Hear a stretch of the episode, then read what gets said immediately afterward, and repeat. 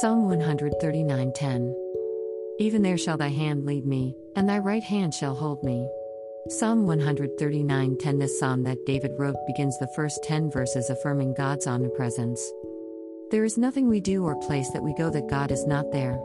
We can try like Jonah to escape God, but he is there wherever we may go. Paul worded it like this Neither is there any creature that is not manifest in his sight, but all things are naked and opened unto the eyes of him with whom we have to do. Hebrews 4:13.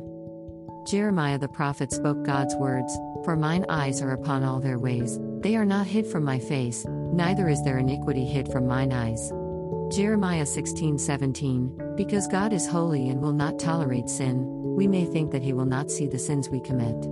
But the opposite is true. He not only knows about our sin, but sees it. David begins with the words even there.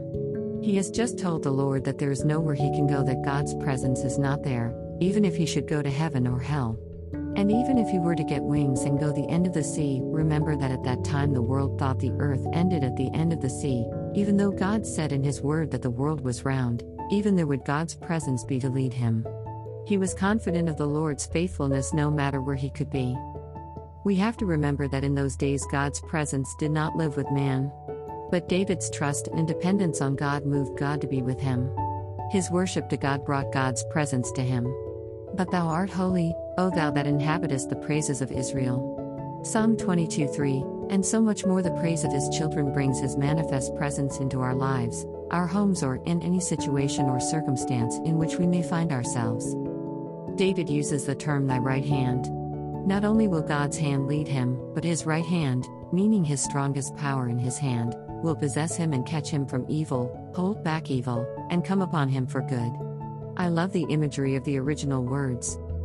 One of the things that David is known for is his praise and worship to the Lord, not only in his prayers, but in music and song. This is so important to learn from David.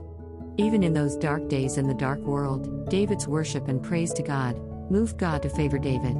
And when he had removed him, Saul, he raised up unto them David to be their king, to whom also he gave testimony, and said, I have found David the son of Jesse, a man after mine own heart, which shall fulfill all my will. Acts 13:22 How much more, we his children, the beloved, knowing, brethren beloved, your election of God. 1 Thessalonians 1 4 In Jesus the beloved Son, God the Father, God the Son, and God the Holy Spirit will manifest his strongest power for us, in us and through us.